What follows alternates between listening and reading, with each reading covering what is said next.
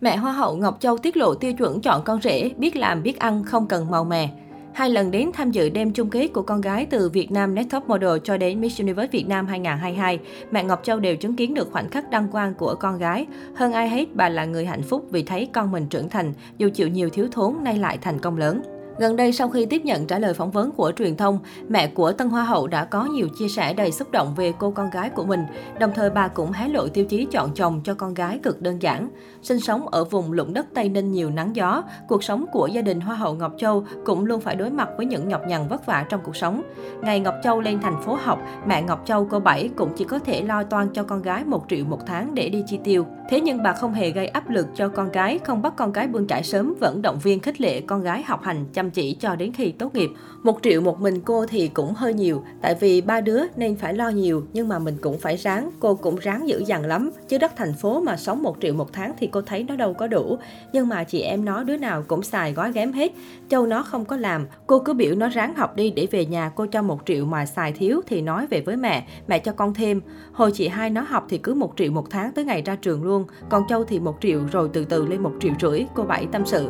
Sau khi Châu đăng quang Việt Nam laptop Top Model, Châu bắt đầu nổi tiếng hơn. Nhưng Sài Gòn đất chật người đông, cho dù có gia nhập showbiz cũng chẳng dễ dàng mà kiếm tiền. Thế nhưng cô nàng vẫn cố gắng gom góp gửi về cho mẹ giúp mẹ đỡ vất vả. Từng trả lời trước truyền thông, Ngọc Châu đến hiện tại vẫn chưa có bạn trai. Có lẽ đây cũng là điều khiến người mẹ luôn đau đáu. Châu từ nào tới giờ cô thấy nó không quen bạn trai. Từ nhỏ cho tới lớn luôn, lúc nó đi xuống Sài Gòn luôn, cô không thấy có bạn trai. Đi học cấp 3 cũng không có thấy nó dẫn bạn trai về nhà nữa.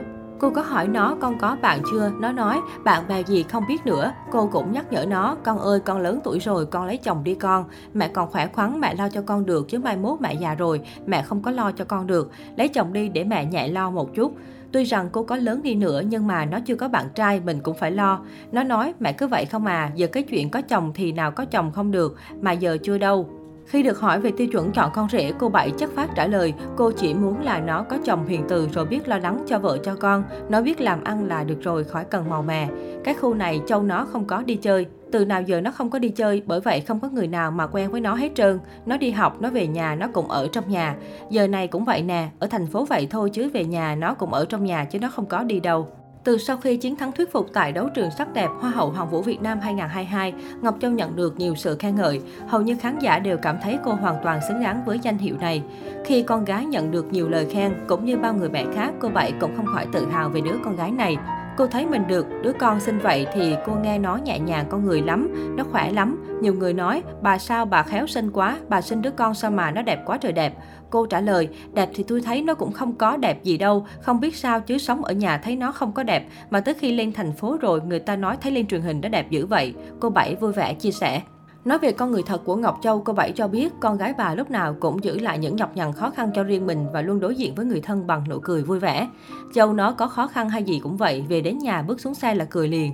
Cười thì mình đâu có biết nó khó khăn cái gì đâu, nó cười vô tới nhà luôn nên cô không biết nó khó khăn gì không. Nó đâu có nói với mình đâu, chỉ cần xuống xe tới nhà là cười, rồi ba chị em nó cứ ráp lại nhau rồi nói chuyện rồi cười giỡn vậy đó. Có thể thấy dù gia đình rất khăng khít nhưng Ngọc Châu vẫn rất kiến tiếng, không kể quá nhiều trước truyền thông hay khoe ảnh trên mạng xã hội, cho đến khi đăng quang cũng rất ít hình ảnh với mẹ.